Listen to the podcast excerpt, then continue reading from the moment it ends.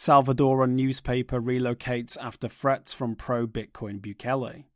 A major Salvadoran news outlet that has previously published negative stories about the country's pro-Bitcoin president, Nayib Bukele, says it shifted much of its operation to Costa Rica following a government-led campaign of harassment, surveillance, and defamation.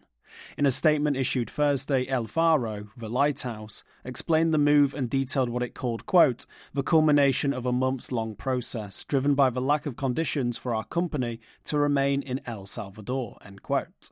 According to the outlet, which operated from its base in El Salvador for more than twenty-five years, quote, under the government of Nayib Bukele, campaigns originating in Casa Presidencial have sought to defame and discredit the lighthouse and its employees.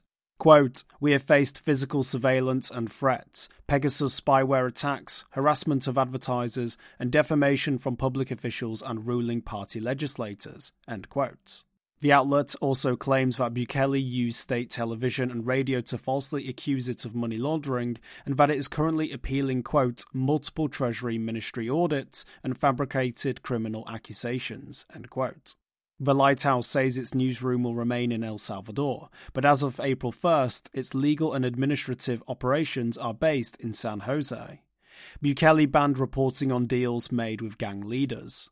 The outlet has, unsurprisingly, previously reported on Bukele's various plans to transform El Salvador into a Bitcoin hub.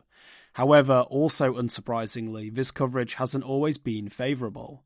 For example, recent articles have questioned the motives behind Bukele's so-called Bitcoin office and detailed how the Bitcoin project has cost the country nearly sixty million dollars in taxpayer money. But this isn't the only coverage that has prompted Bukele to target the outlet. According to El Faro's statement, in April last year, the Legislative Assembly approved a law threatening to imprison anybody responsible for publishing material replicating gang messages.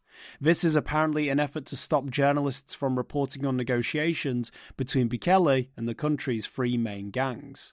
During these talks, the government promised not to extradite gang leaders to the United States in exchange for their support in upcoming elections.